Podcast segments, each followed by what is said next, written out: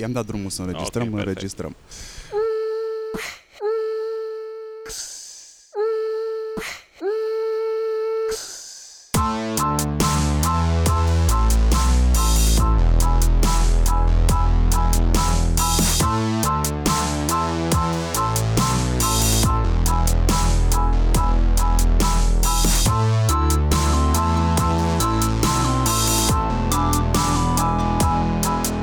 Salutare hurduchesterilor! Am, uh, am alături de mine un om pe care îl vânez de foarte multă vreme. Da, te vânez de da, multă da, da, vreme. da, da. Uh, Salut. Mi-ai atras atenția, salut, cu ultimele tale intervenții pe amenziile GDPR.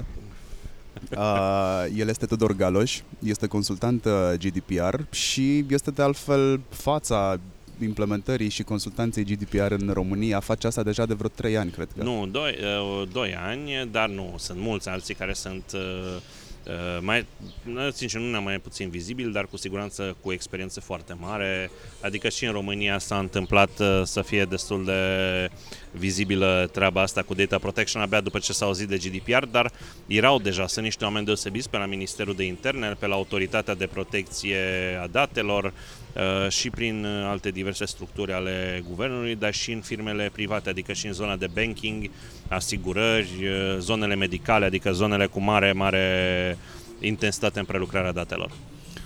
Zi-mi uh, cel mai mișto moment pe care ți-l amintești tu din copilărie. Din copilărie, uh, fai, sunt foarte multe, pentru că în primul și în primul rând atunci era multă liniște. Părinții ne protejau de tot ce însemna regimul comunist. Uh, uh, Cred că liniștea, nu aveam tehnologie, trebuia chiar să te joci cu ce ai la îndemână și atunci am avut noroc să cresc la curte, la casă, ceea ce însemna că stăteam mult timp prin curte, uh, stăteam pe o stradă pe care nu mergeau mașini, deci eram tot timpul în stradă cu prietenii, Uh, adică foarte, foarte multe momente. Au existat și momente foarte haioase când, uh, de exemplu, Uh, asta e o întâmplare amuzantă din copilărie. Uh, când intrasem la școală, în școala primară, uh, încă era comunismul așa și drumul meu către școala primară trecea pe lângă uh, clădirea prefecturii, care pe atunci se numea, nu mai știu exact, dar și- era s- un secretar general al județului, un conducător al județului, care avea singura mașină capitalistă. Adică toți erau cu Daci, Mosviciuri, Laz și aici era un Renault 18. Și îmi plăcea Renault 18 de muream, cu culoare albastră, o țin minte și acum. Și când a întrebat uh, doamna tovarășa învățătoare era pe atunci la școală ce vreți copii să deveniți, eu am zis foarte sincer secretar județean al Partidului Comunist. Uh, În momentul în care părinții și bunicii mei au fost chemați la școală pentru o discuție, că na, subiectul nu puteai să zici așa ceva în public, era foarte periculos. Uh, Asta era, să zicem, o parte amuzantă, dar ca să ținem minte ce frică era atunci pentru cei care mai sunt nostalgici cu comunismul. Ok, n-ai ajuns. Ce-ți doreai atunci? Ai făcut un switch. Cum ți-ai dat Exact. seama ce vrei să faci tu? Care e Uh, parcursul tău în a te educa Da. și a profesa? În, eu am f- ajuns în București, uh, din Oradea, în 98, la uh, Universitatea Politehnică a București, la automatizări și calculatoare, secția calculatoare. Visam să devin programator. Uh, asta făcea și tatăl meu, asta face și în continuare și am zis ce tradiție frumoasă să o continui. Uh, în schimb, cam în ultimii ani de facultate, am descoperit că e foarte frustrant să devii programator. De ce? Dai de o eroare, bă, și nu știi cum să o găsești. Care eroarea poate să provină fie din codul tău, fie din platformă, fie din calculator și din toate prostiile hardware care pot să funcționeze sau să nu funcționeze în calculator. Și asta era super frustrant. Și am zis, ok, ce fac? Și s-a venit oportunitatea Asta a dus la schimbarea carierei mele sau a venit oportunitatea că la ultim, în ultimul an de facultate a existat un concurs făcut de Schlumberger, se mai era pe atunci, o companie de smart carduri, să facem niște aplicații pe smart carduri. Concursul era în Franța, am aplicat cu o idee, eu am creat toată strategia de promovare și le-a plăcut foarte mult și ne-au invitat acolo. N-am reușit, într-adevăr, să câștigăm din niște motive mai mult sau mai puțin politice. Una era că tehnologia pe care construisem era Microsoft și ăștia erau cu Sun Microsystems, condu- uh, uh, competitorul de pe atunci al lui Microsoft, care între timp a dispărut. Și am fost foarte frustrat că nu am uh, câștigat. Și, dar lucram foarte îndeaproape cu cei de la Microsoft pe tema asta, am observat și mi-au propus ce ar fi să încerci un job de product manager la noi. Uh, și pur și simplu așa am ajuns în product management în Microsoft ca marketer. Și de atunci am făcut marketing foarte mult, m-am educat și în ultimii ani știam că vreau să fac partea de consultanță de business. Asta m-a atras foarte, foarte mult. Um, eu te știu de pe vremea când uh, erai uh, la Microsoft, vorbeam mai devreme că ești unul dintre primii care a făcut campanii cu influenceri pe vremurile începutului bloggingului în România, 2008-2009, de acolo te știu da. eu. Uh, ajungem și la discuția asta puțin mai la final, dar până atunci vreau să vorbim foarte mult despre GDPR, pentru da, că e așa da. un bau-bau pe care eu da. nu îl văd neapărat bau-bau. Uh, eu îl văd uh, mai mult un motiv de a crește, uh, de a conștientiza faptul că ai date personale, că alea se duc undeva, că cineva le consideră mină de aur mm. uh, și de fapt cu asta tu plătești chiar dacă nu dai bani din buzunar, asta ca un consumator simplu. Pe, ge- mm. de cealaltă parte, uh, entitatea care lucrează cu date personale, trebuie să fii conștientă că datele alea personale sunt foarte sensibile și trebuie să le protejezi. Mm-hmm. De unde vine acronimul GDPR? General Data Protection Regulation sau Regulamentul General de Protecție a Datelor nu e ceva nou, e ceva care vine construit pe o lege anterioară din Uniunea Europeană Uh, care a apărut în anii 90. Un regula- o, era o directivă pe atunci. Diferența între directivă și regulament la nivelul Uniunii Europene este că directiva, odată adoptată, trebuie adoptată de fiecare țară într-un anumit interval de timp cu anumite modificări. Regulamentul vine la aceeași dată pentru toate țările membre ale Uniunii Europene la data de Ăsta e structura și pot să se facă doar absolut mici, mici modificări Uh, sau, hai să nu zic derogări, dar mici schimbări, particularități, dar în rest regulamentul are aceleași articole, aceleași numere de articole, aceleași considerente, aceleași numere la considerente, adică nu se schimbă nimic. Și aici, cum ai spus tu, de fapt, uh, tot babau ăsta e o chestie amplificată doar în nivelul general al amenzilor, că, practic, protecția datelor cu caracter personal a început ca și legi, prin anii 60-70 au apărut uh, primele legi, s-au rafinat, dar totul se construiește pe drepturile omului. Există un articol în drepturile omului, se numește articolul 8, dreptul la intimitate. Conține doar două aliniate, dar foarte puternice, care spun că casa ta este sfântă, de exemplu. Puțină lume știe. Nu știu dacă ați văzut, uh, nu prea mai apar poze din casele oamenilor. Nici în reviste, nici în ziare. Uh, este ilegal să pozezi în casa omului fără consimțământul lui casa ta este teritoriul tău sfânt. Deci acolo faci ce vrei. Uh, și asta trebuie, e un, e un drept pe care lumea nu prea cunoaște. Casa ta este sfântă. Nimeni nu poate să pozeze în interiorul casei tale. O a doua chestie pe care articolul 8 o spune este că acest termen de intimitate e un termen generic. Adică, uite, să-ți dau un exemplu. Tu dacă ești acasă la mine, stăm în intimitate, clar. Dar dacă noi doi ieșim în oraș să bem o bere, ne aflăm în intimitate. Și răspunsul este da.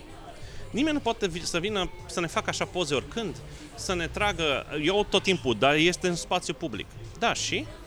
Uh, sunt o persoană publică, sunt un politician, sunt o vedetă, am un caracter de persoană publică. Dacă nu l-am, nu pot să intri cu picioarele în viața mea. Am drept la imagine, am un drept la intimitate.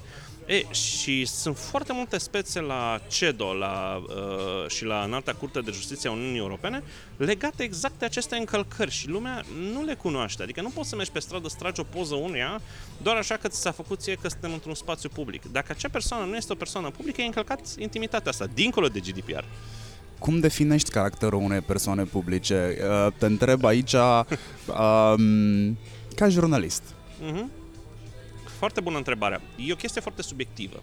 Adică, mai ales de înainte era simplu. Domnule, este vedetă star, este star TV, este star radio, uh, este un autor cunoscut, uh, era clar.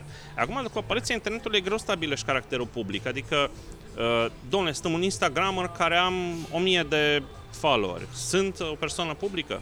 Am 100 de mii de followers, sunt o persoană publică, e foarte subiectiv și se determină cam de la caz la caz, știi? Uh, și sunt, de aceea sunt niște discuții. Unele țări au adoptat niște numere, să zicem, bă, dacă ești peste 100 de mii, ești persoană publică, dacă ai atâția followers sau prieteni.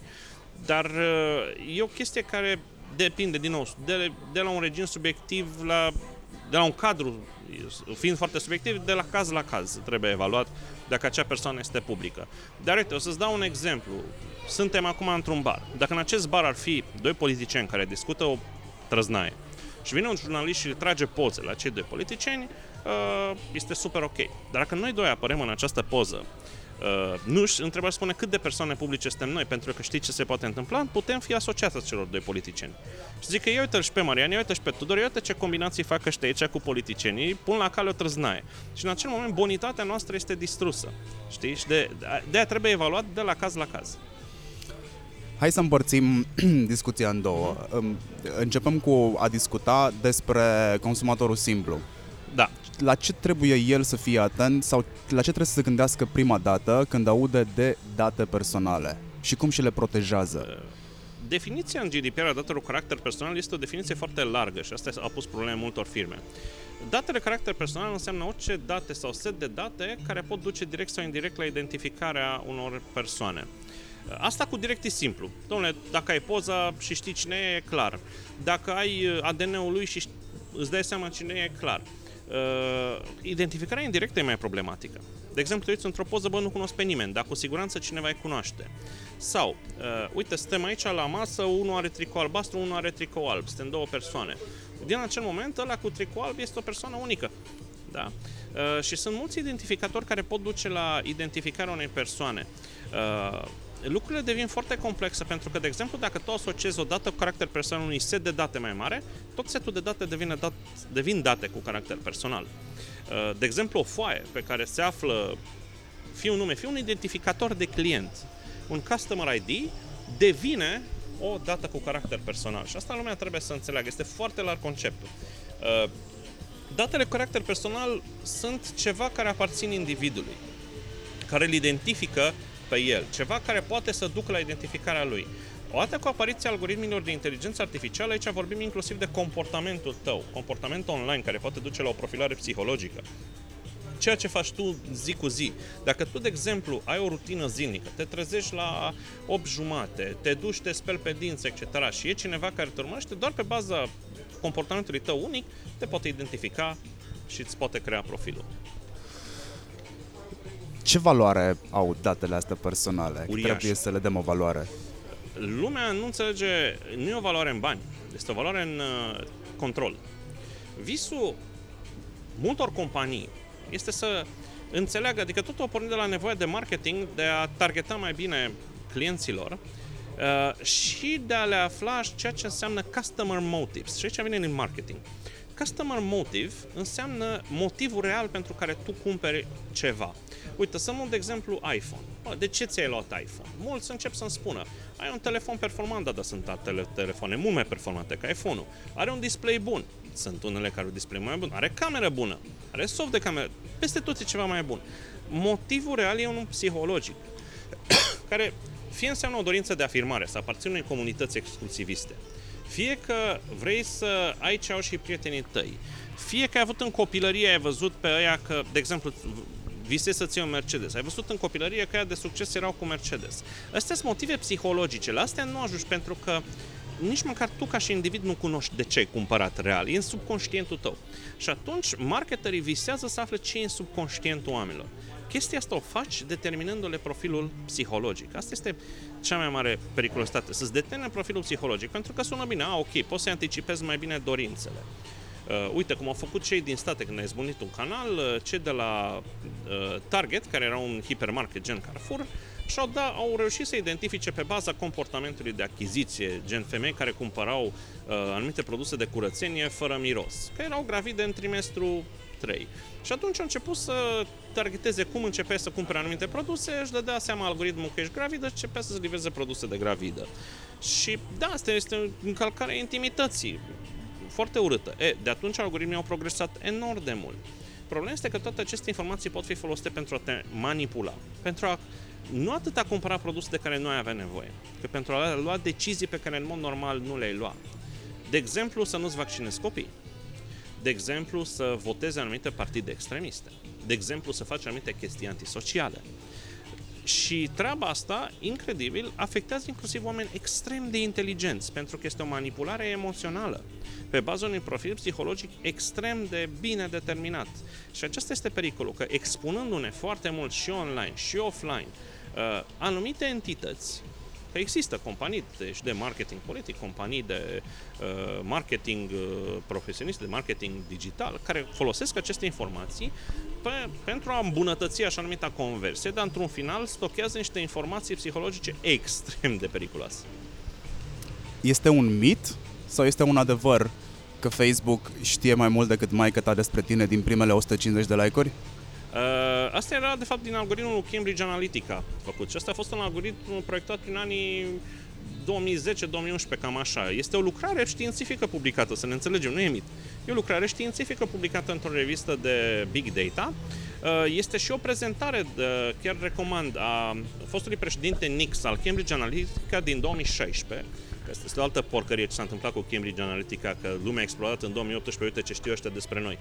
Total greșit, în 2016 au spus ei în cadrul unei prezentări găs- care se găsește și acum pe YouTube. Uh, căutați Nix Cambridge Analytica 2016 Presentation și vedeți prezentarea aia. The Power of Big Data se numește. O prezentare de 20 de minute, o să, nu o să mai dormiți bine noaptea. Literalmente, au, în acea prezentare arată cum au profilat uh, toți cetățenii unui stat american, inclusiv cu dorințe, uh, inclusiv cu manipulare de mesaje. Gen, uite-te că dacă dăm un mesaj la această comunitate legată de arme, ei o să meargă să voteze republicanii. Bun. Deci nu emit, e realitate. E realitate. Ok, ce fac ca să-mi protejez datele? Mm, în primul și în primul rând, uh, e nivelul de conștientizare. Lumea trebuie să înțeleagă. Aceste tehnologii există, sunt funcționale, Uh, Cambridge Analytica și Facebook a fost vârful icebergului. Uh, sunt mulți alții care sunt mult mai răi. Uh, sunt și companii în România care fac genul ăsta de acțiuni și trebuie să înțeleagă că primul lucru înainte de a-și da datele, cum am spus și legat de FaceApp și legat de alte companii, primul și în primul rând te uiți în notificarea de confidențialitate.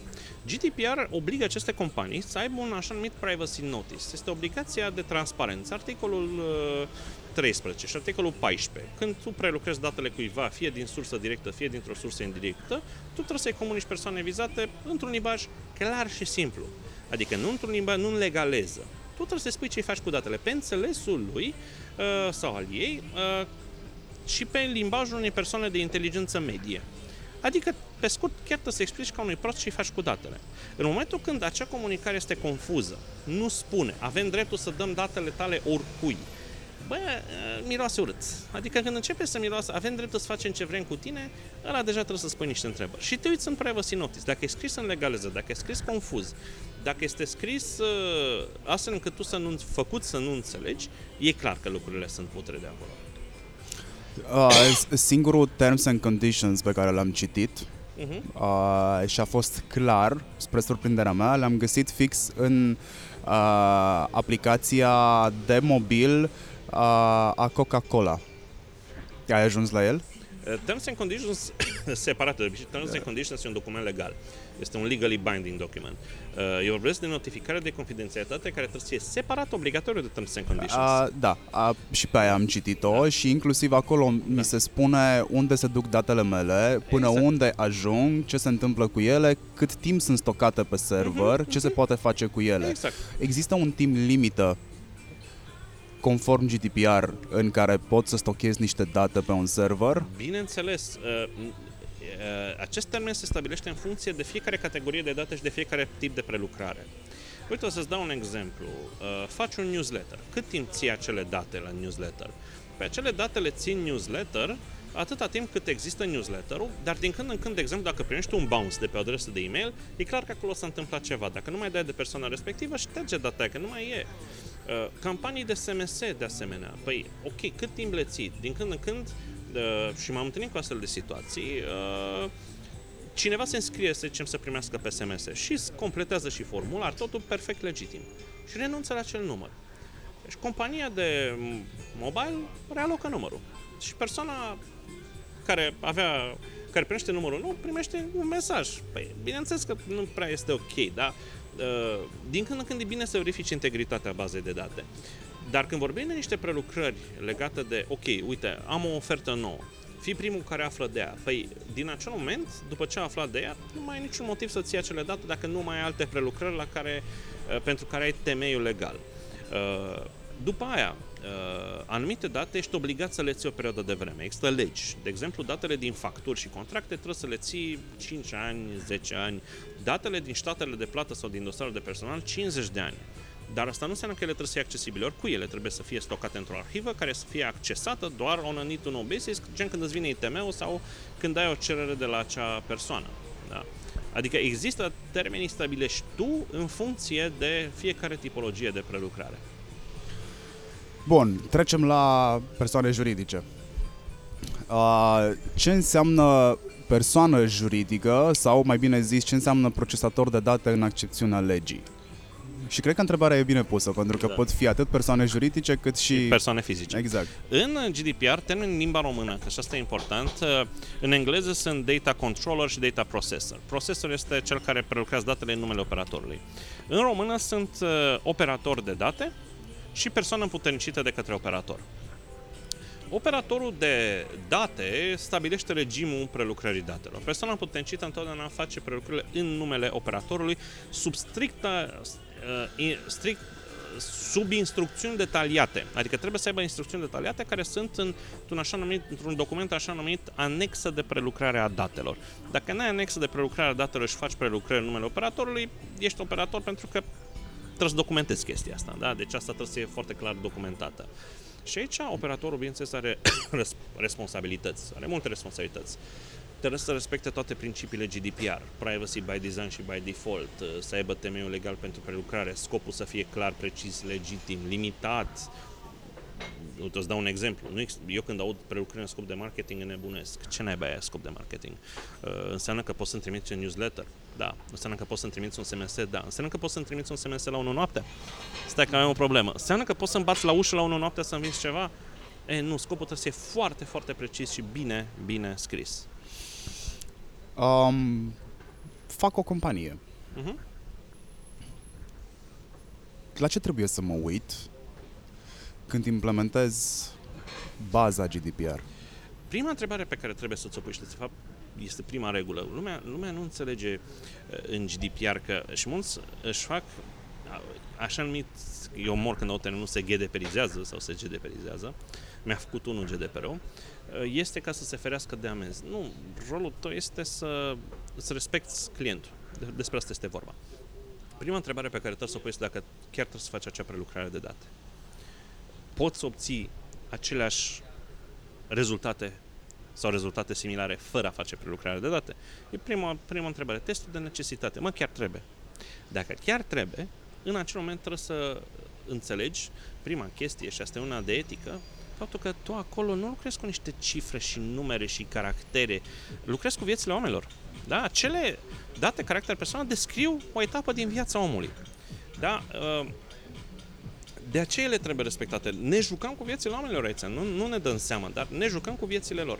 Și atunci trebuie în primul rând să te întrebi, ok, uh, principiul minimizării trebuie să utilizezi minim, să prelucrezi minimum de date necesar pentru a atinge scopul.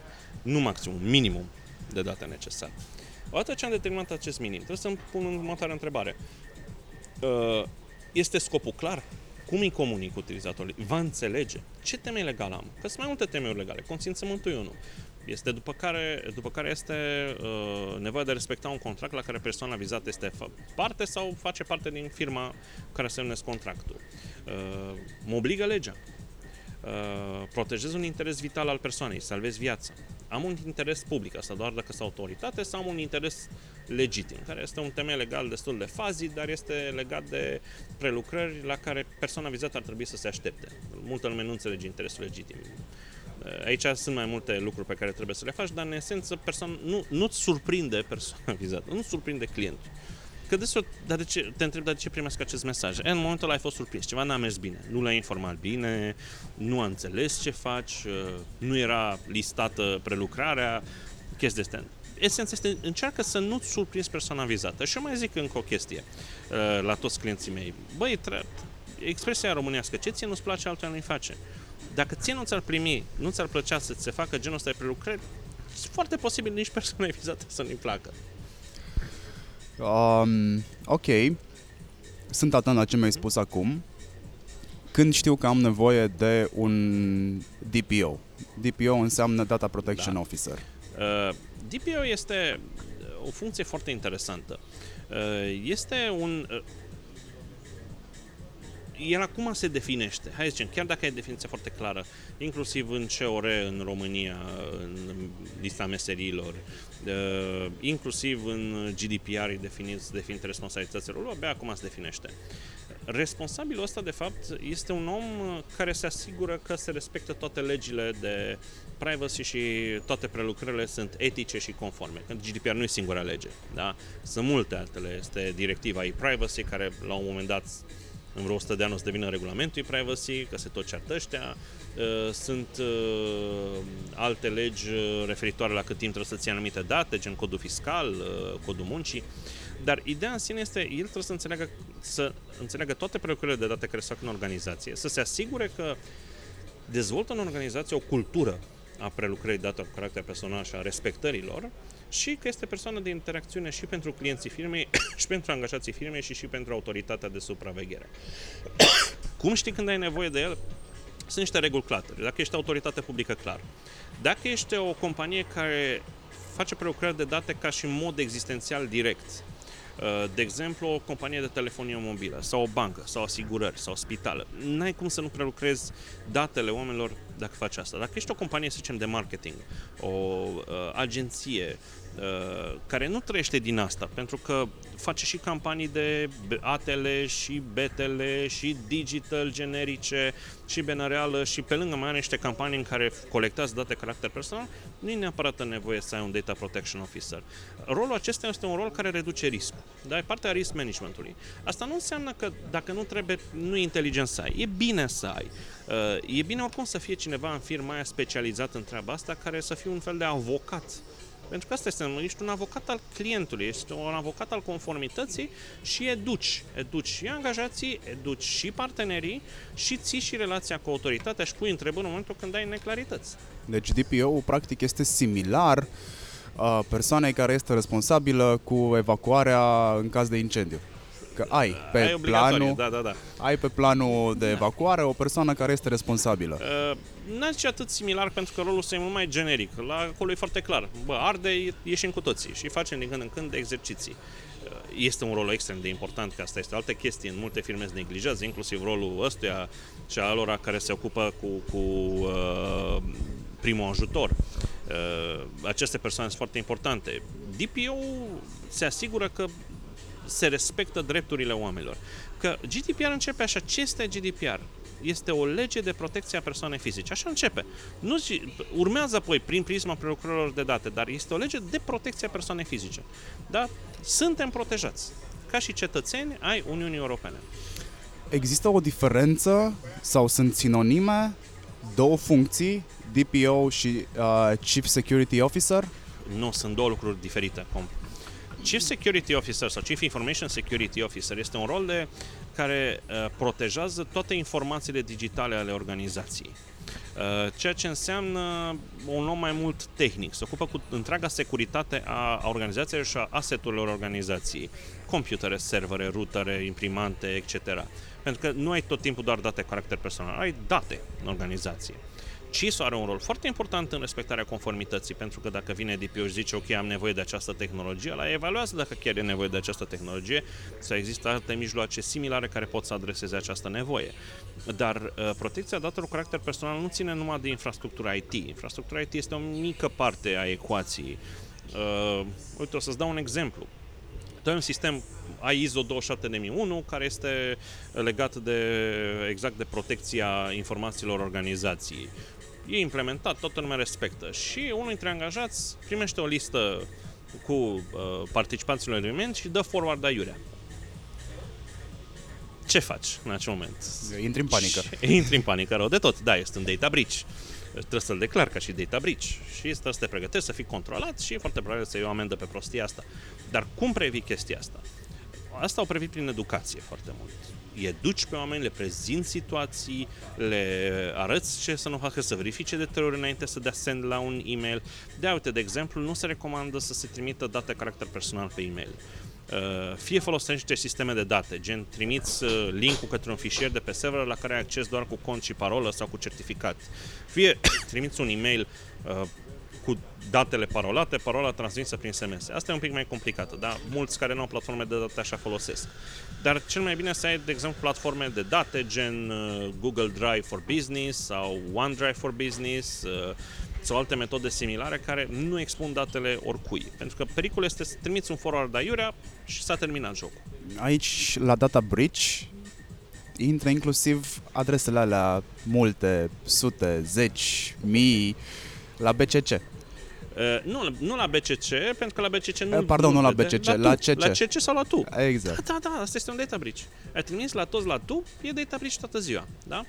Uh, am multe exemple. Data breach înseamnă inclusiv, de exemplu, când pierzi un laptop și pierzi să află date cu caracter personal și cineva poate să aibă acces la acel laptop.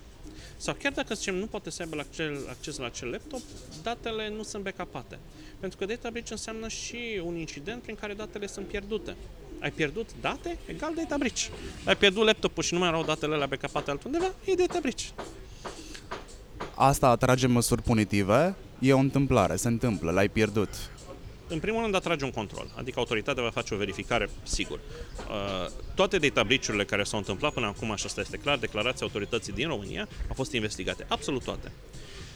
Poate să atragă o măsură punitivă pentru că n-ai respectat principiul de data privacy by design și by default, adică nu ți-ai pus acele mijloace necesare, tehnice și organizaționale, backup-uri, că la ora actuală nu mai vorbim de băi scumpe. Serios, sunt abonamente care te costă câțiva euro pe lună măsuri minimale, dar multe companii le iau pe principiu, dar de ce să le mai dau bani și la ăștia? Uh, și când vine amenda, costă aia cât de 100 de ori abonamentul pe câțiva ani, da?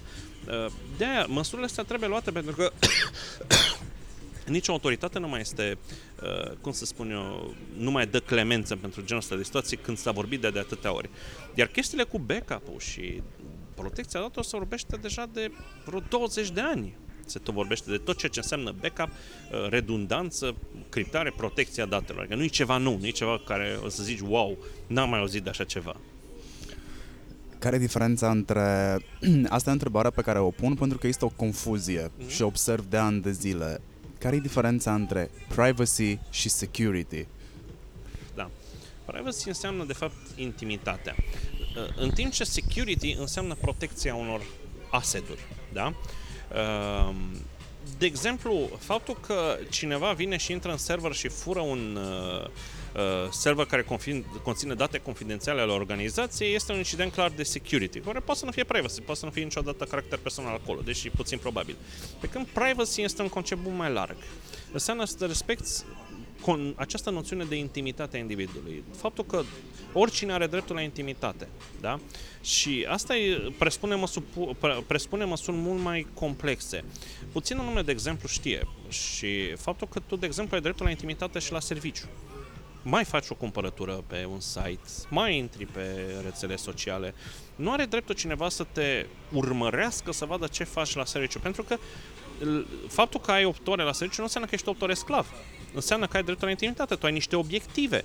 Și în legea muncii spune foarte clar, individul, conform legii, trebuie să-și atingă niște obiective uh, de comun acord stabilite, fie printr-un contract individual de muncă, fie prin contractul colectiv de muncă uh, și dacă nu le respecti, se face comisie de disciplină sau dacă faci alte trăznăi. Dar faptul că tu ți atingi obiectivele și în același timp te mai dai și tu pe un Facebook și pe asta nu e nu e o încălcare a intimității. A, că tu în firmă poți să blochezi accesul la asta? Absolut ok. Dar nu ai dreptul să-i urmărești individului activitatea. De exemplu, îți dau un exemplu simplu. Când merge la baie. Mă, când merge la baie, e o activitate foarte intimă, da? Ce faci, îl urmărești când timp stă la baie, îl cronometrezi?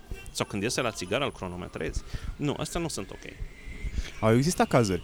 Au existat cazuri exista. și care s-au terminat foarte urât uh, pe dreptul muncii. Ei, ei limitat dreptul individului la niște chestii esențiale.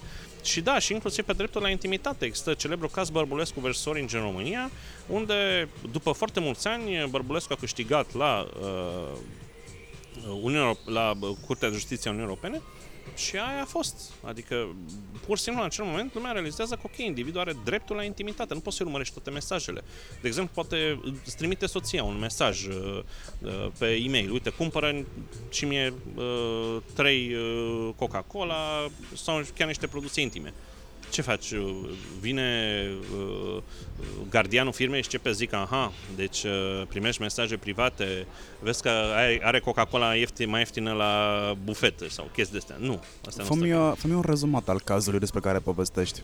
Bărbulescu versus Orange a fost o chestie foarte interesantă. Uh, un angajat a fost uh, rugat de către Orange să facă un plugin peste Yahoo Messenger, erau anii 2000 și el a folosit contul să vorbească și cu prieteni și pentru asta a fost dat afară. Omul i-a dat în judecată și avocații firmei au venit la proces cu toate conversațiile private, care au conversații intime.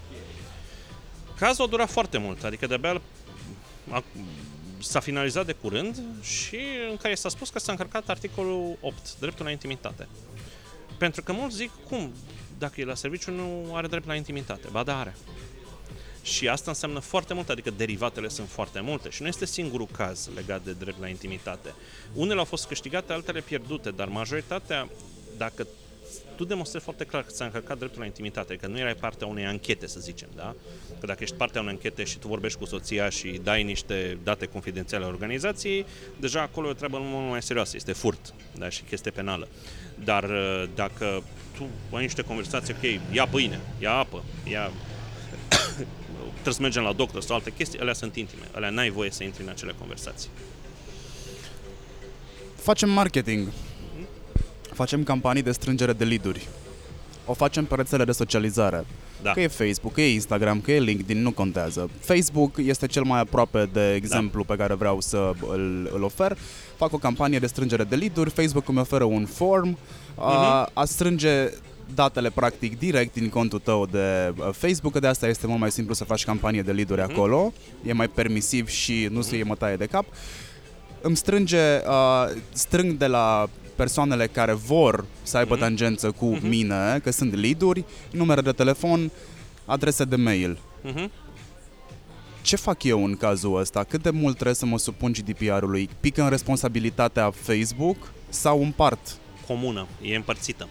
Foarte interesant pentru că Facebook inițial, ca multe alte rețele de socializare, s-au poziționat că ei sunt persoane puternicite.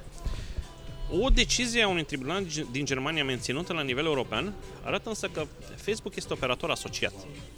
Respectiv, oricine are uh, pagină de Facebook, orice entitate care are pagină de Facebook este operator asociat lui Facebook. Și aici e o mare problemă pentru că Facebook colectează mult mai multe informații decât să spuneți. Are pixel oricum instalat acolo, și îl urmărește pe utilizatorul ăla care intră pe pagina ta. Tu îi colectezi niște date care pot să fie minimale, dar Facebook colectează de el rupe. Și atunci tu ești la risc cu chestia asta, pentru că prelucrarea se face la comun. Ea ai responsabilitatea alături de Facebook, adică dacă Facebook ia amendă, foarte pasibil să ieși și tu. Uh, este un foarte mare risc, încă nu este tranșat și nici autoritățile din Europa nu văd că se mișcă foarte eficient în zona asta, în sensul în care, da, autoritățile în Germania au spus, oricine este Uh, are pagină de Facebook, este operator asociat lui Facebook și trebuie să respecte niște reguli, trebuie să răspundă la niște întrebări, printre care alea trebuie să înțeleagă dar de ce se colectează date unor persoane care nu au cont de Facebook și ce se întâmplă cu datele alea. Lucru la care e foarte greu să răspunzi. Trebuie să ai un contract semnat cu Facebook, un contract care să spună foarte multe chestii despre prelucrările în comun. Facebook a venit cu o propunere, autoritățile europene au zis că nu e bună. Adică e undeva în aer. Dar da, riști să ai amendă.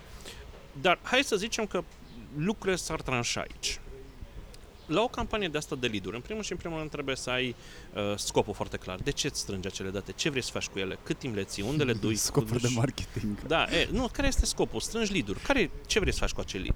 Care e durata de viață a unui lead? Pentru că există, de exemplu, și în campaniile B2C, B2B, cât ții lead-ul ăla? Îl ții 2 ani? Nu, nu mai Dom, dacă ăla n-a cumpărat în următoarele, nu știu, o lună, două, trei, șase, trebuie să ai o, o, o logică aici. Bă, după șase luni ăla e mort lead Gata, șterge-l, omoară-l.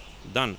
Uh, dacă lead acela, în schimb, a mișcat, a intrat în uh, MQP, în Qualified Prospect, uh, ai reușit să faci niște activități, merită uh, și poți să demonstrezi că merită să ții legătura cu el, ok, o țin, nu e o problemă, dar trebuie să ai foarte bine să-ți răspunzi chiar tu la aceste întrebări. Mă, ce vrei să faci cu datele astea? Cât timp le ținem? Uh, cui le mai dăm? Că poate ai niște terțe părți Uh, care fie operatori asociați, fie operatori independenți, fie persoane puternicite. Uh, lucrezi cu agenție, cum le transferi, cum le protejezi, le duci în afara Uniunii Europene. Sunt multe întrebări la care trebuie să găsești răspunsul, ce faci tu cu astea și mai ales de ce le prelucrezi. Pentru că deseori s-ar putea să să nu fi în stare să-ți răspunzi și să zici, bă, dar poate chiar nu trebuie să fac chestia asta. Mulți cer, de exemplu, și adresa sau telefonul sau alte tâmpenii CNP-ul care o dată specială, uh, pardon, sensibilă, nu specială și de, de ce nevoie de datele astea? Ce faci cu ele? Mm, nu trebuie, nu știu, o să fac ceva cu ele. Nu există o să fac ceva cu ele. Da? Fac campanie prin influenceri. Uh-huh. Nu strâng lead uh-huh. dar cerința este lasă un mesaj uh-huh. sau dăm mesaj privat. Uh-huh. E ok. Cer influencerului să-mi facă un Excel uh-huh. cu ID-urile din online, nickname-urile, mă rog, uh-huh. cer să-i contacteze uh-huh să-mi trimită și mie Excel-ul ăla, nu ajung la partea în care, să zicem, sunt interesat de date personale de genul e-mail sau număr uh, de telefon. ID-ul este dată caracter personal, că îl identifică unic. deci deja ți-ai răspuns la întrebare. Da, trebuie să, ai, trebuie să vezi de ce faci, ce trebuie, la ce trebuie. Uh, folosești ca influencer, uh, influencerul este împuternicit sau este un operator asociat aici? Pentru că el va face follow-up cu aia, că poate aia sunt niște fani ai lui și el mai vrea să facă niște chestii. Uh, și de aia trebuie stabilită relația cu fiecare dintre ei. Care este? Este împuternicit, o face strict în numele tău, la sfârșit îți dă datele și uită de ele, le distruge. Uite, o să mai dau un exemplu, nu mult mai simplu. E un fotograf la un eveniment. Ce e? Persoana puterncită sau operator? Păi dacă e persoană puterncită, la sfârșit la trebuie să șteargă absolut toate fotografiile de pe cardul lui, pentru că nu le mai poate folosi, sale tale. Da, dar în cazul ăsta nu intervine în dreptul patrimonial asupra operei? Păi uh, nu pentru că tu în contractul ăla pui uh, că să facă cu el ce, ce se întâmplă cu acele poze, da? De aia trebuie să semnezi acel APD. Dacă omul mai vrea să le folosească la portofoliu, el e deja operator asociat și trebuie un alt tip de contract acolo cu toate lucrurile detaliate acolo. Deci să recapitulăm puțin, că asta este foarte uh-huh. interesant ce spui.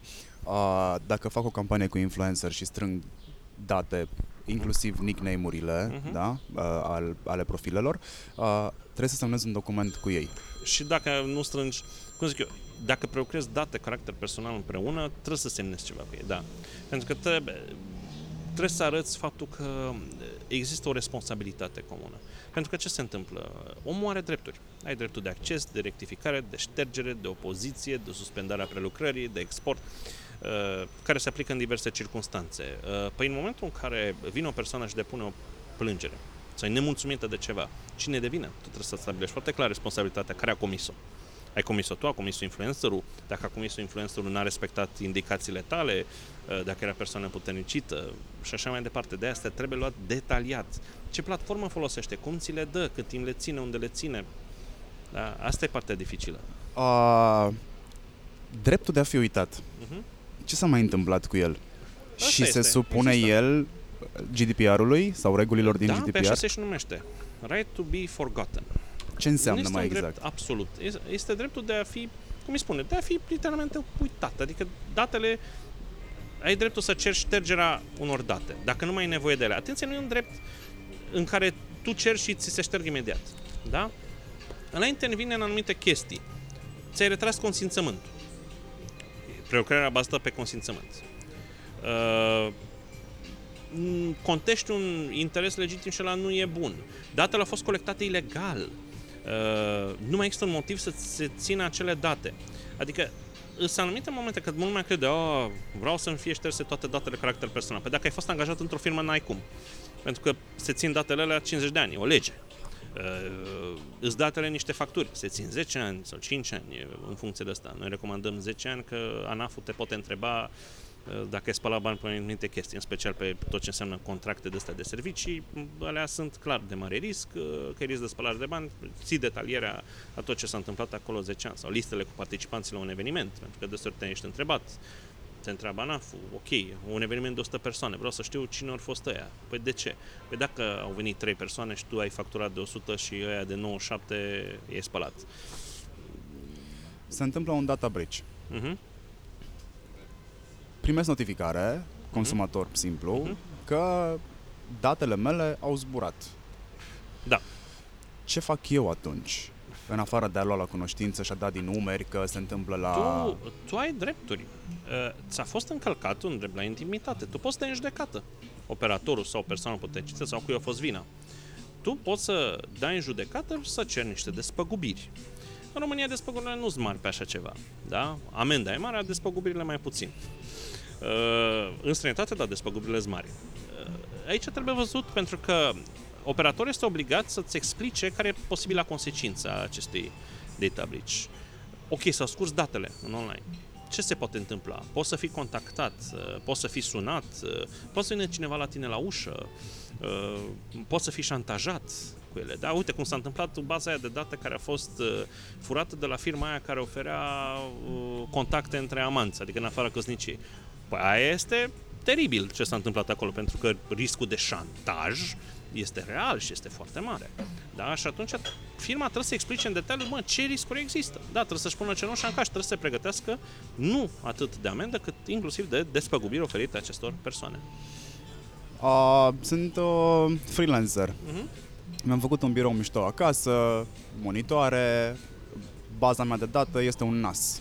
Mhm. Am mai multe harduri acolo, Mhm. să zicem că însumează 6 tera. Stochez și date personale acolo. Da. Date personale atât de ale clienților, însemnând Mhm. reprezentanți ale companiilor, cât și baze de date din campanii. Mhm. Că prestăm servicii în Mhm, mhm. publicitate și marketing. Mhm. Trebuie să mă comport ca orice altă entitate. Da, bineînțeles. Ești un operator de date. Ai niște baze de date. Întrebarea este de ce le ții? Că stocarea înseamnă prelucrare. Uh, cum le ții? Cum le protejezi? Uh, sunt backupate? Sunt redundante?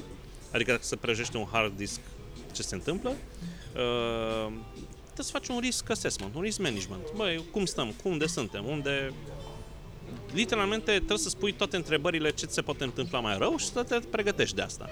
Uh, Dar de aia uh, recomand, eu recomand la clienții mei c- soluții de cloud sau de stocare digitală redundantă, pentru că ele îți oferă niște mecanisme da, de protecție. Sunt acum niște discuții pe zona de cloud uh, și ce rol au operatorii de cloud, de operatori asociați sau de persoană puternicită, pentru că și operatorii mari de cloud, Microsoft, Google, Amazon, uh, fac, de exemplu, telemetrie și telemetria implică prelucrare de date caracter personal aici și astea nu sunt foarte clar expuse. O să ia măsuri, se mai, o să mai clarifice lucrurile, dar uh, și astea sunt cumva în aer. Nu zicem, nu e un pericol atât de mare să te controlezi să-ți facă urât pe asta, dar cine știe, poate să fie.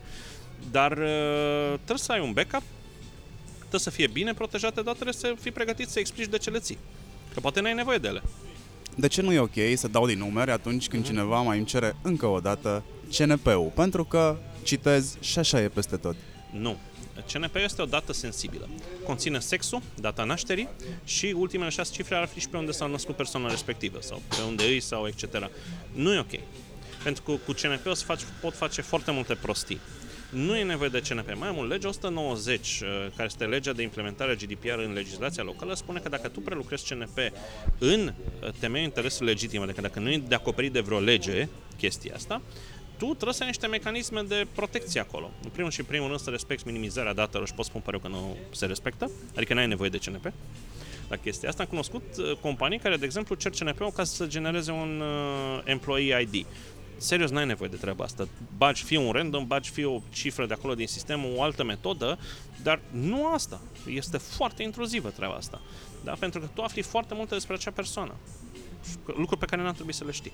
Practic, refuzi când ți se mai cere încă o dată CNP-ul fără un argument solid, pentru Trebuie că să fie tu dat mai să fie o adaugi lege un acolo. layer de securitate. Practic, faci Da. mai greu accesibil CNP-ul Da, da, tău, da. chiar dacă el teoretic este peste tot și nu ar trebui să fie. Exact, exact. Pentru că ideea în sine cu acest CNP este că, ok, uite, la o firmă are nevoie de el pentru dosarul de angajare.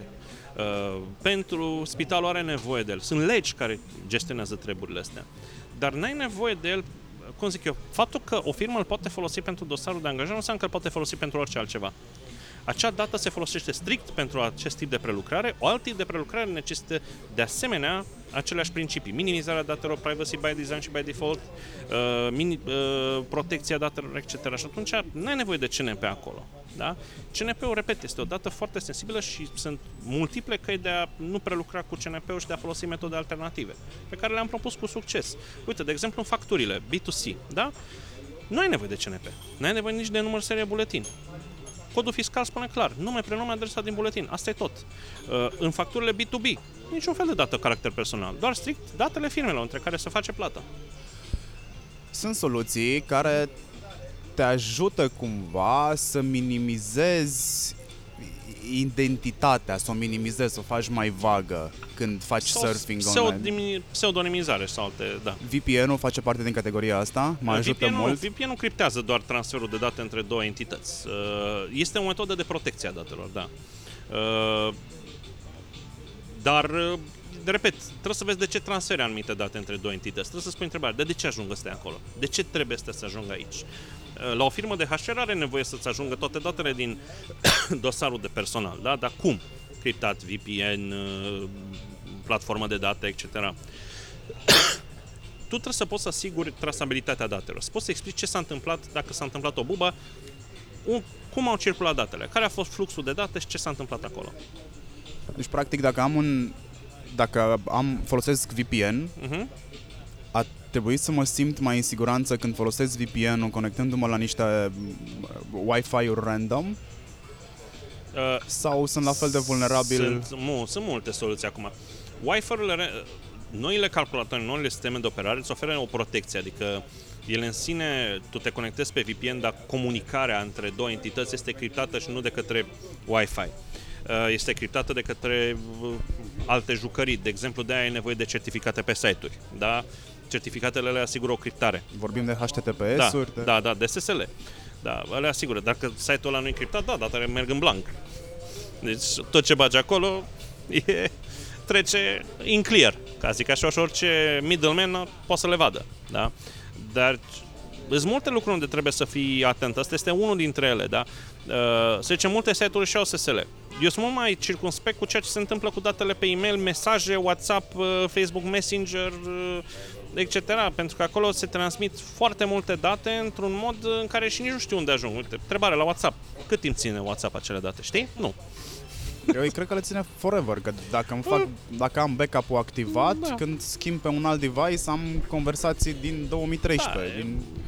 Exact, dacă pierzi în schimb backup-ul sau uiți să-l activezi sau îl dezactivezi temporar, că nu ai, nu știu așa, ai pierdut.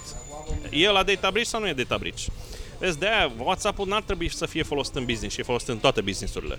Uh, aici există soluții alternative. De, uh, au făcut cei de la Microsoft, de exemplu, o jucărie se numește Kaizala, un fel de WhatsApp for Business, pentru că toate com- comunicațiile sunt uh, salvate pe serverele sau pe instanțele din cloud ale organizației.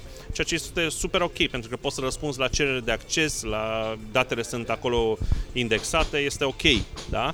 Dar le dai o conversație. Mai mult, uite, în asigurări, un scenariu des întâlnit, se transmit, uh, vine ăla, ok, hai că-ți fac un rapid un uh, RCA, da? Păi, scanez buletinul, îi scanez lui ăla permisul de conducere, îi scanez lui ăla uh, și cartea de identitate a mașinii, pac, pac, pac, poze și le transmit pe WhatsApp. Ok, WhatsApp zice că comunicarea e criptată, minunat, ok, superb. Ce se întâmplă la o cerere de acces de date? De unde scoate datele astea? Cât de safe mă simt când uh, un avocat, un notar îmi cer să trimit, adres, să trimit pe adresa lor de Yahoo sau de super Gmail. unsafe.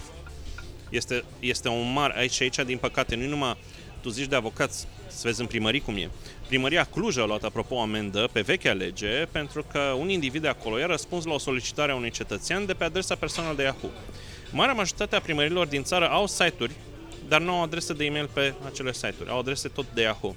Ceea ce este un mare risc de securitate și nu se respectă privacy by design și by default, pentru că trebuie trimis acele date în Yahoo, care Yahoo nu știu ce dracu face cu ele. Da? Mai mult, am văzut cât de des a fost spart Yahoo. Da? Uh, riscul este foarte mare. Adică și mi se pare o lipsă de profesionalism din partea celor care folosesc uh, uh, pentru comunicări de business adrese de astea publice. Că sunteți de consumer, nu sunt de business. Avem două sisteme de operare mari și lată pentru mobile. Android, iOS. Cu care mă simt mai safe? E o bună întrebare aici. Uh, depinde, și la Android sunt foarte multe instanțe. Sunt, uite, de exemplu, ce se întâmplă acum cu Huawei și discuții legate de Huawei și de uh, probleme de securitate ale lui Huawei. Uh, pe de altă parte, uite, au început la Samsung să apară discuții legate de privacy-ul lui Samsung. Uh, la iOS, de asemenea, au fost, uh, mi se pare, un data breach, dar nu mai știu de curând. Uh, sunt riscuri peste tot, bineînțeles. Uh, printre cele mai privacy-friendly totuși este iPhone-ul. Da? Îți permite să-ți controlezi foarte bine setările de privacy și vine cu ele disable, așa cum ar trebui. Da? Adică nu-ți colectează date de telemetrie și alte chestii implicit.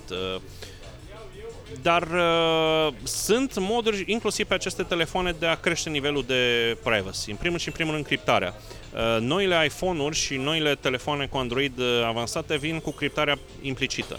Adică tot conținutul de pe ele este criptat. Că furtul telefonului este mult mai probabil decât să ajungă, vezi, doamne, datele pe undeva iurea. Ți se fură telefonul. Ce faci? Pe dacă ăla e la liber, n-are parolă și nu e criptat, ai pus-o. Uh, deci criptați-vă în primul și în primul rând telefonul. Dacă nu, oricum are funcția și sunt softuri de criptare. Uh, dar uh, aș spune că telefoanele avansate oferă setări bune de securitate.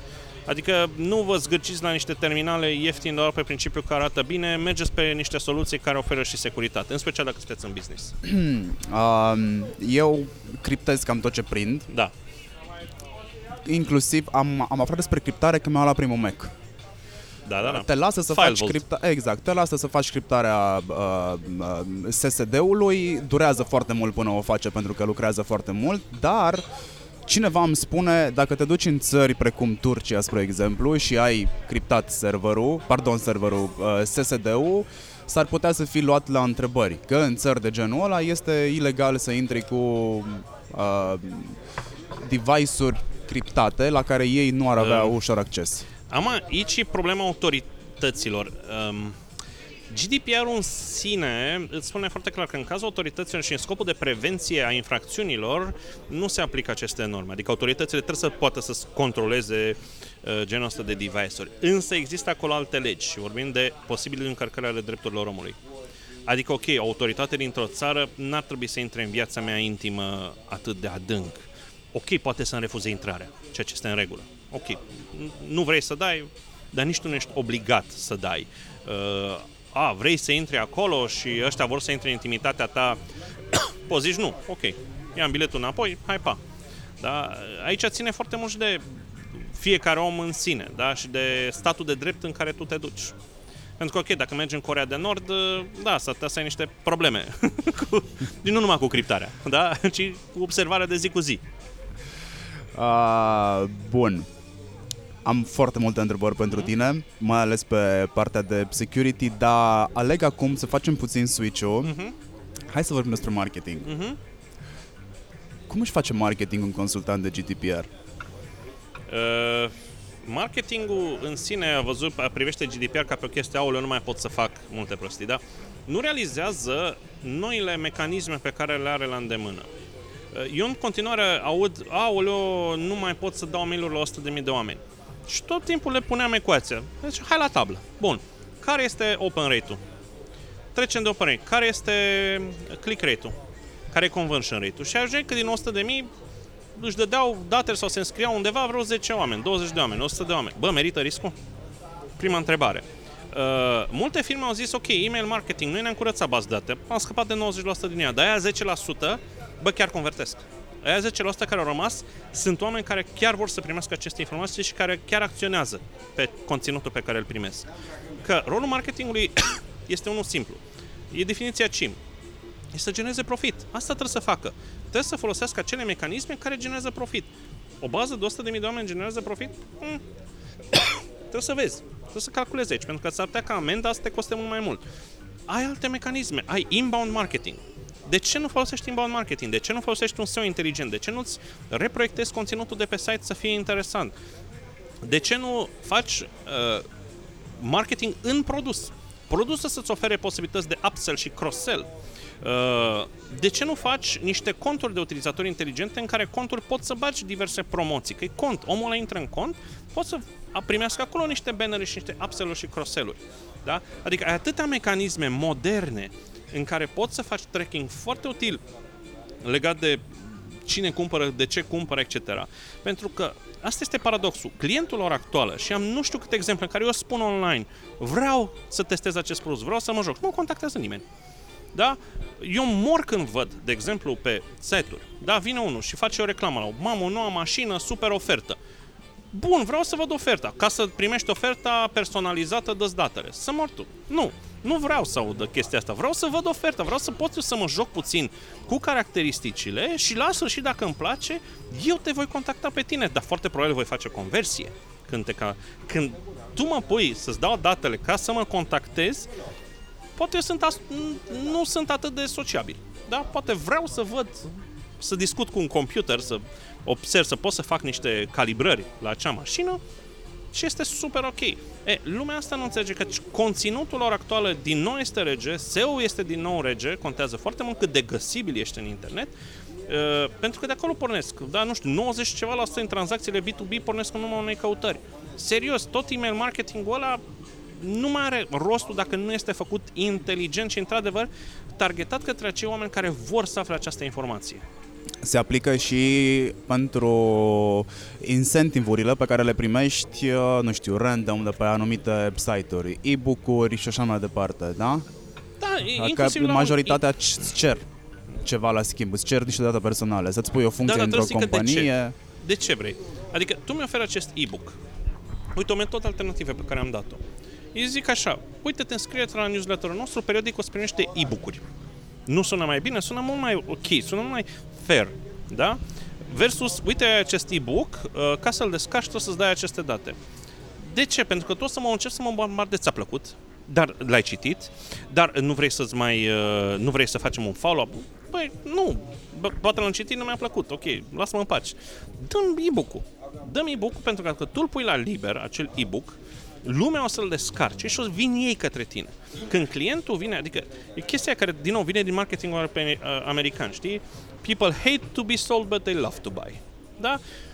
Păi fă să vreau să cumpăr. Adică creștem chestia asta, atâtea mecanisme faine pe care tu nu le folosești ca marketer și te ții de metodele astea clasice, obosite de email marketing, să mă bombardez, să mă frești la cap cu fel de fel de prostii. Nu, eu vreau să văd niște chestii mișto, să aud de tine uh, și să vin eu către tine, că sigur vin eu către tine asigură-te că conversia funcționează excelent. Uh, eu le spun, practic ce îmi spui tu acum, îmi dai apă la moară, uh-huh. pentru că eu le spun uh, în conferințe sau în trainingurile pe care le susțin, marketingul ar trebui să fie uh, asociat unei relații între două persoane. Da, Ca da, să da. mă convingi, trebuie să mă persuadez. Da, da, da. Și vreau să mă persuadezi, nu vreau să-mi da. vinzi. E o diferență da, foarte da, mare. Da, da, da. Convinge-mă să am să mă simt bine cu tine. Pentru că dacă eu nu mă mai simt bine și mă simt agasat, am toate mecanismele să fac urât. Mai o treabă, customer support-ul. Marea majoritate, și din nou legat de GDPR, marea majoritate a plângerilor vin din customer support, pentru că au fost tratați cu fundul clienții. Da, nu li s-a oferit ceva, le-a întârziat produsul, le-a întârziat produsul și ăla de la suport a zis, asta e, vine când vine, ce vreți doamnă sau domnule cu noi, lăsați-ne în pace. A, da? Ia de aici.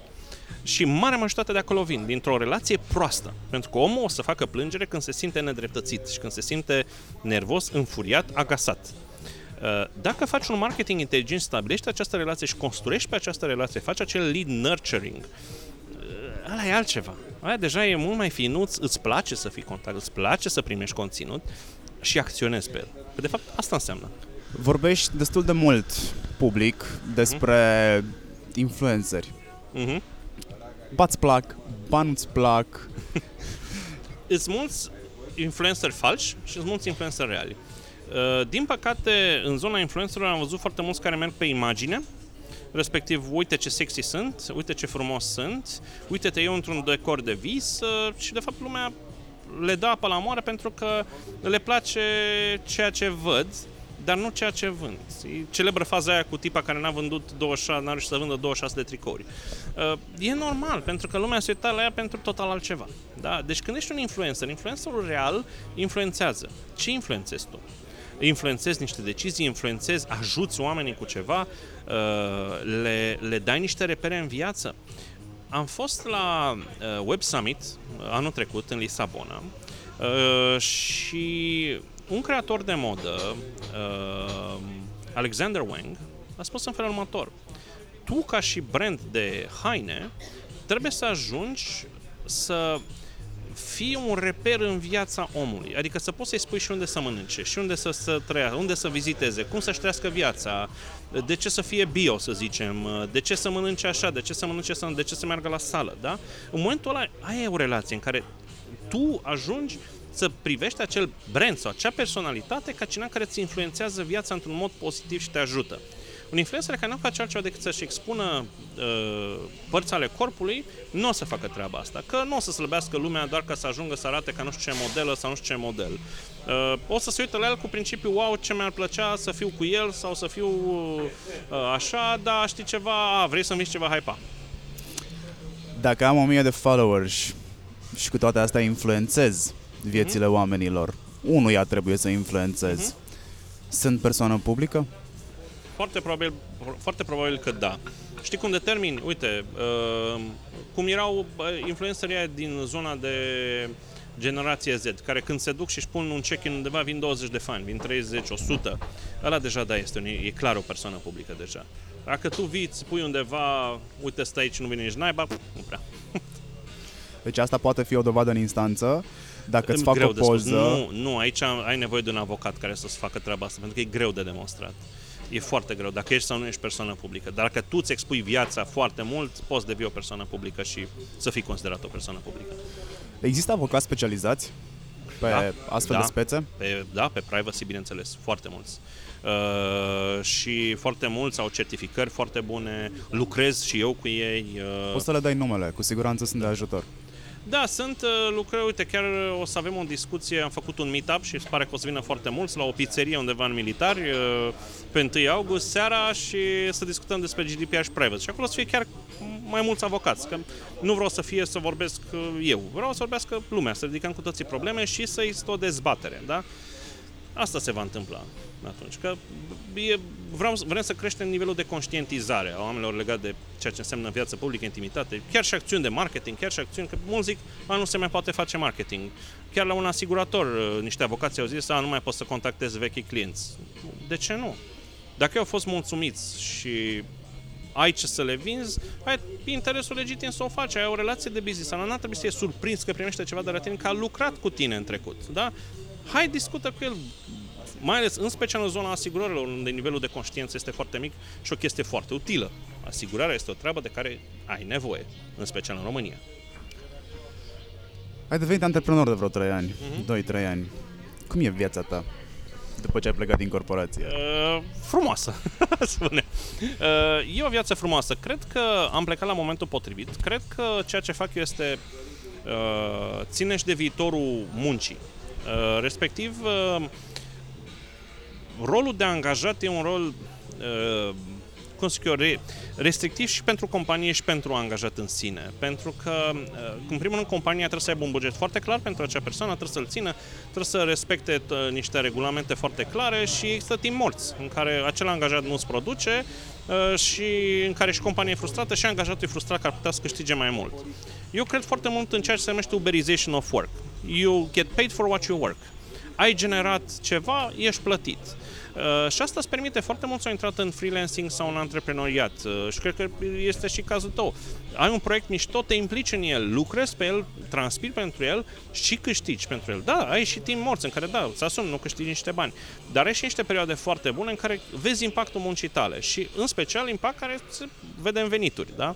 Uh, e o treabă foarte mulțumitoare, îți stabilești tu cât muncești, unde muncești, cum muncești, uh, ușor, ușor revenim, chiar vorbeam cu un amic și a zis o chestie foarte bună spre ceea ce se întâmpla în Evul Mediu, da? Domnule, un, uh, unul care potcovea bine cai, păi brea coadă la el. Da? Un fierar bun, de asemenea, care făcea săbii. Ok, când era război, păi, facea ala de n-avea treabă. Când era pace, ok, făcea altele, da? Dar când era război, trăgea asta la săbii de n-avea, nu-și mai simțea mâinile. Asta înseamnă, de fapt, uberization of work. You get paid for what you work și este absolut în mod foarte fair. În străinătate acest the gig economy a explodat.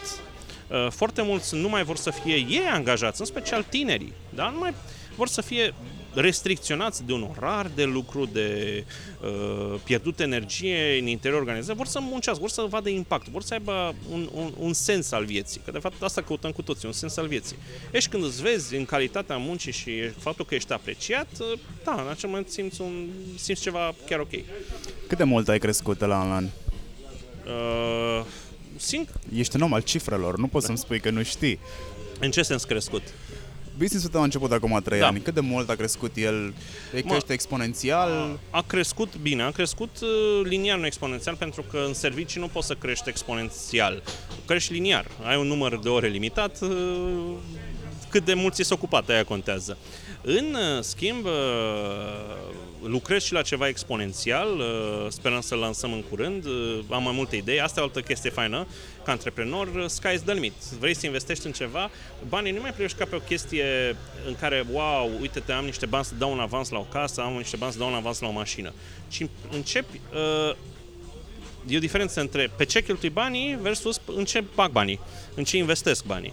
Uh, și da, rulez mulți uh, bani, uh, uh, bag în fel de fel de idei. Uh, la ora actuală cred că am vreo trei idei zbăgate, zbăgați niște bani, în unii chiar destul de mult, într-una dintre ele chiar destul de mult și sper să iasă ceva uh, mișto, e legat de marketing mult uh, și legat uh, și de străinătate, adică consider că faptul că suntem... Uh, asta e o altă chestie care mă deranjează aici în România. Multă lume nu realizează că sunt cetățeni europeni, ceea ce înseamnă că poți să vând oriunde în Europa. Hai, nu te mai limita la România.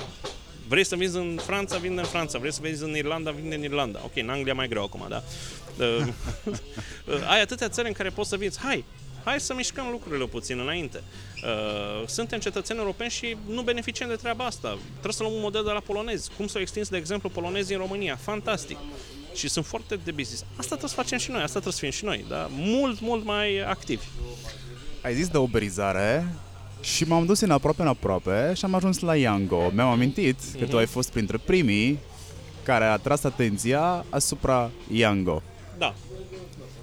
Ce înseamnă Yango din punct de vedere al GDPR? Măi, că... business-ul e fain, nu pot să nu zic că nu e un business fain. Problema este ce se întâmplă cu acele date caracter personal. Eu m-am uitat puțin la următoarea chestie. În primul și în primul rând, tariful care intra nu e un tarif sustenabil. Ok, e o discuție lungă aici. Uh, faci dumping ca să câștigi market share, e o rețetă clasică. Dar ce se întâmplă cu acele date? De ce ajung ele? Pentru că problema, prima problemă pe care te întrebi, unde ajung datele mele? Părerea mea este că nu ajung într-un stat de drept. E o problemă aici, da? Uh, problema mea este că există acolo niște relații politice dovedite. Problema este de asemenea că compania părinte a semnat un acord cu principala agenție de securitate a țării că anumite date vor fi date lor. Trebuie să spui niște întrebări. Adică, de ce? Unde ajung acele date? Nu vreau să intru în uh, ce înseamnă fel de fel de presupuneri, că nu e fair, dar întrebarea este, ok, îți încredințezi datele unor astfel de jucători care pot să ajungă, știm că datele tale pot să ajungă foarte ușor la autoritățile dintr-un stat unde nu există un stat de drept și unde dovedit există încălcarea drepturilor omului, adică în spețe foarte concrete la uh, tot ceea ce înseamnă uh, inclusiv condamnări pe zona de nerespectare a drepturilor omului. La asta trebuie să te gândești, la asta trebuie întotdeauna să unde ajung date și ce metode de control asupra acestor date există.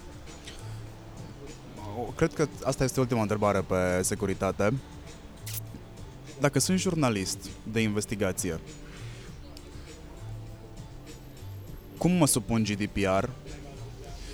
Există niște legi care mă protejează da. în instanță da. și așa mai da. departe, da. da? Nu poate să treacă nimic peste asta.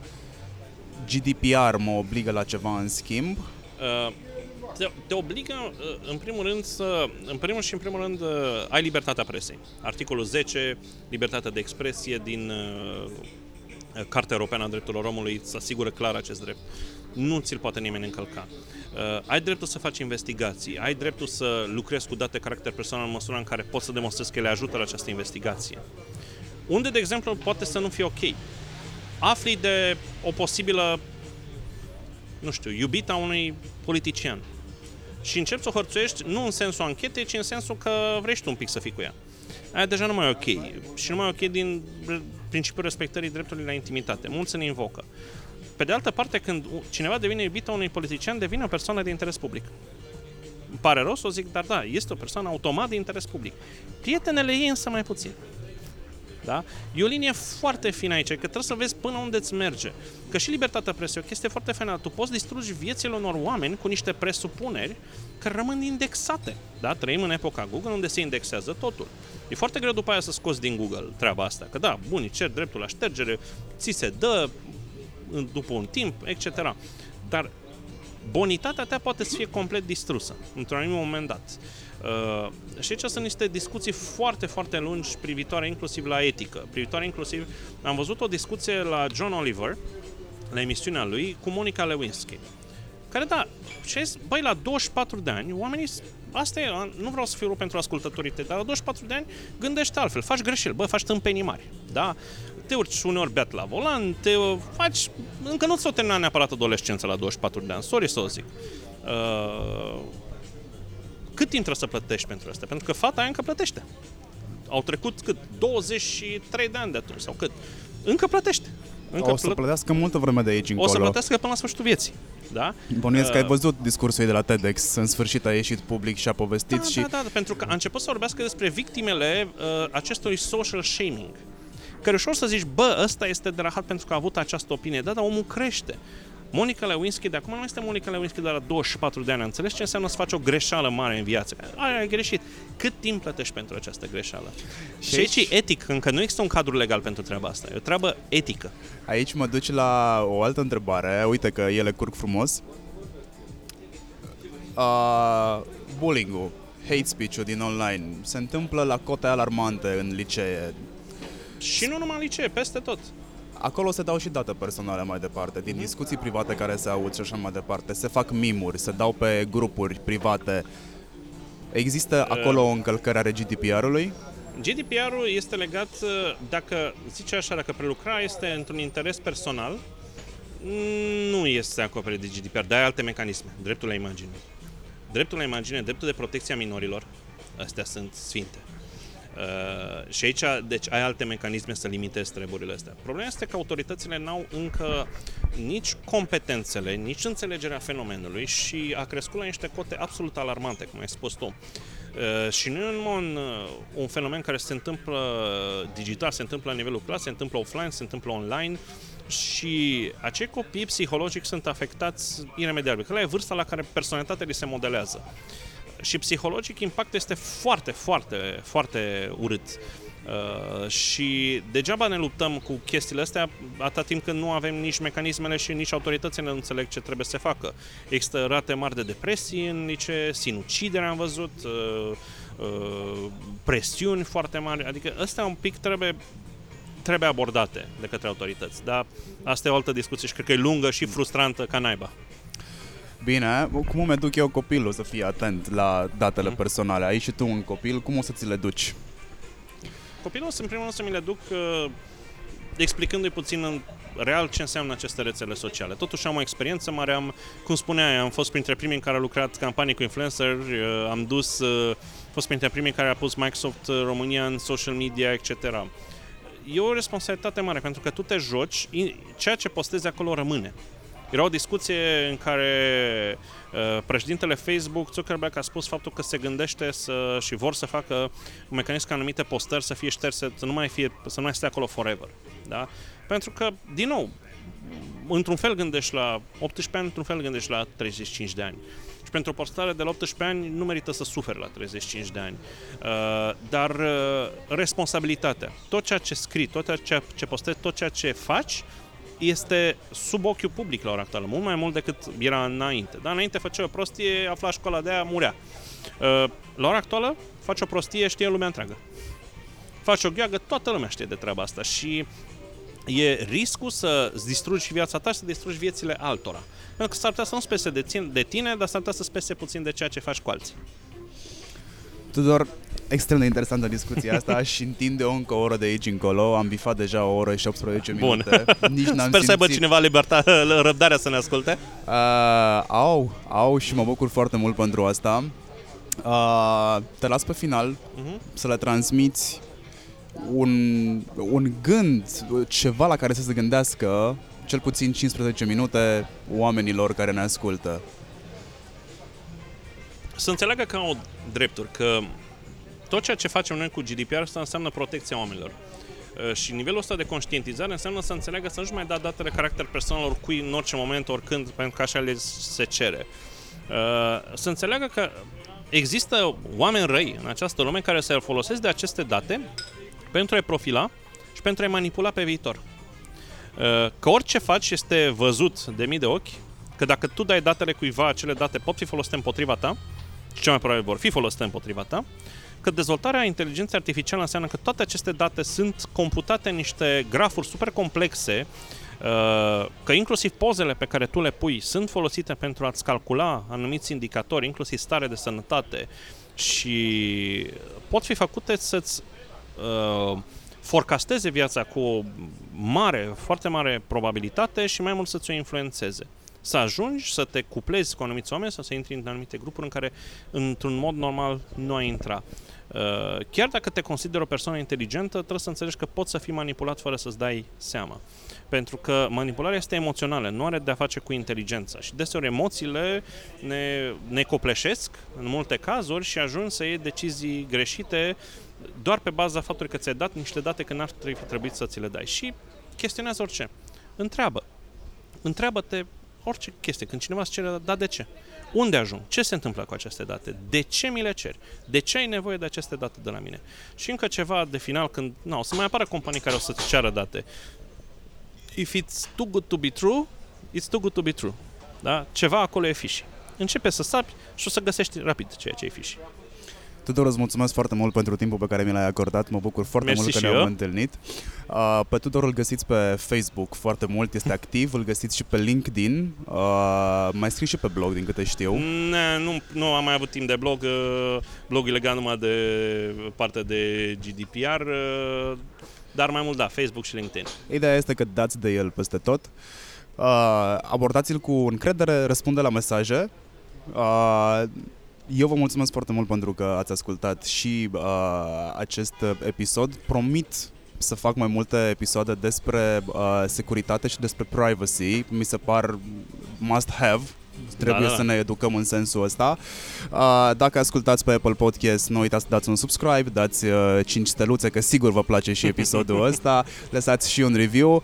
Uh, sunt și pe Spotify, sunt și pe Anchor FM și pe încă vreo 5 platforme. Vă mulțumesc foarte mult că ați ascultat și dați mai departe informația. Salut! Mersi!